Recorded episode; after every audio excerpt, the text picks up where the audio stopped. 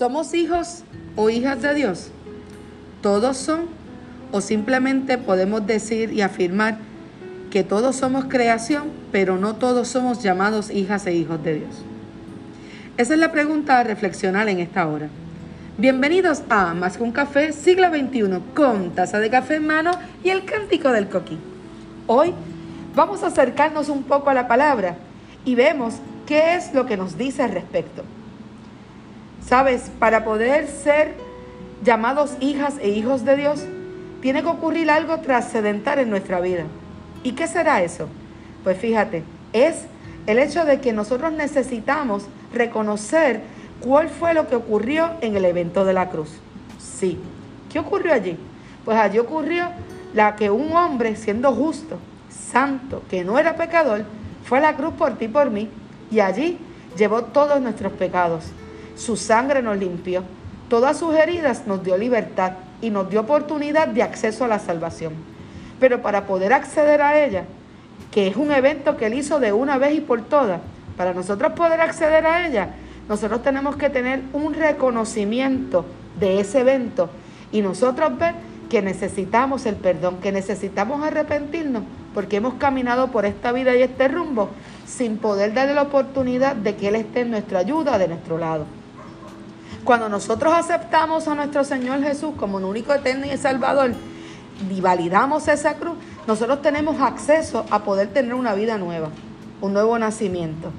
Un nuevo nacimiento donde reconocemos que somos pecadores, que podemos fallar, pero que con la ayuda de Él vamos a poder vencer y lograrlo.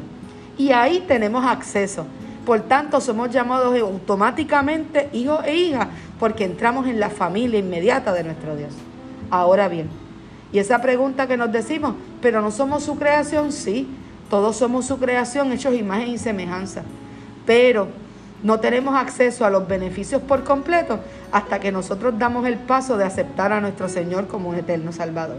Entonces tenemos derecho de ser llamados hijas e hijos de nuestro Señor.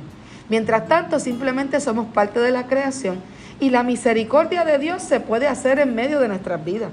La misericordia de Dios nos puede acompañar aunque nosotros no lo miramos. El amor de Dios está presente. Y a veces decimos, pero es condicionado. No, el amor de Dios puede ser que sea condicionado. El amor es para todos. Lo que pasa es que para disfrutar en plenitud de ello, nosotros tenemos que reconocer que hay un Dios que existe, que hay un Dios que está por nosotros, que hay un Dios que necesitamos. Entonces eso nos da la oportunidad de acercarnos y disfrutar de los beneficios, como un padre cuando deja la herencia a sus hijos.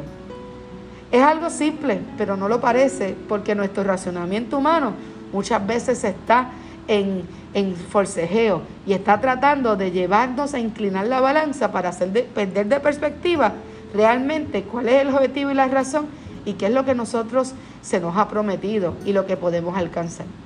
Bueno, eso ha sido solamente unas cortas reflexiones sobre ello. Creo que es un tema que podemos seguir abarcando. ¿Qué les parece si luego retomamos el tema y continuamos reflexionando sobre el mismo? Mientras tanto, tenemos que pensar, ¿realmente podemos ser llamados hijos e hijos de Dios? ¿Realmente nosotros estamos en, en pleno a ello? ¿O todavía nos hace falta algo para poder ser considerados? Esto ha sido Más que un café, siglo XXI, con taza de café en mano y el cántico del coquí. Su pastora que los ama, Angélica Acevedo.